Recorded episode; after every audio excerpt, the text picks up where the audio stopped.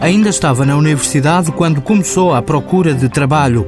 Ana Rita Henriques inscreveu-se no Centro de Emprego antes de acabar o curso de Gestão e Administração Bancária. Antes de terminar a licenciatura tinha-me inscrito porque atualmente as empresas, por norma, pedem sempre mais de seis meses de inscrição no, no centro de emprego e por isso antecipei-me.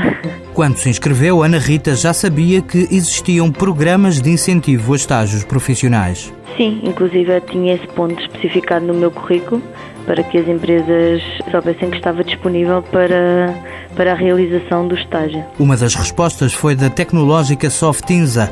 Ana Rita foi convidada a participar durante um mês numa academia de formação da empresa. Não tinha a garantia de que ia ficar, por isso tive de defender um, um projeto final com, que foi feito com base nos conteúdos da formação e que depois seria avaliado. A avaliação foi positiva. Ana Rita iniciou um estágio de um ano e hoje está efetiva.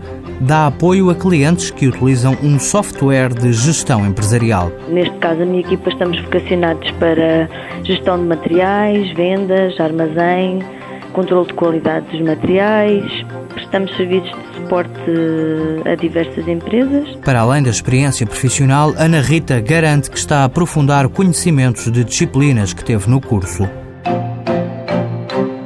Mãos à obra. Com o apoio da União Europeia, Fundo Social Europeu, Programa Operacional Assistência Técnica.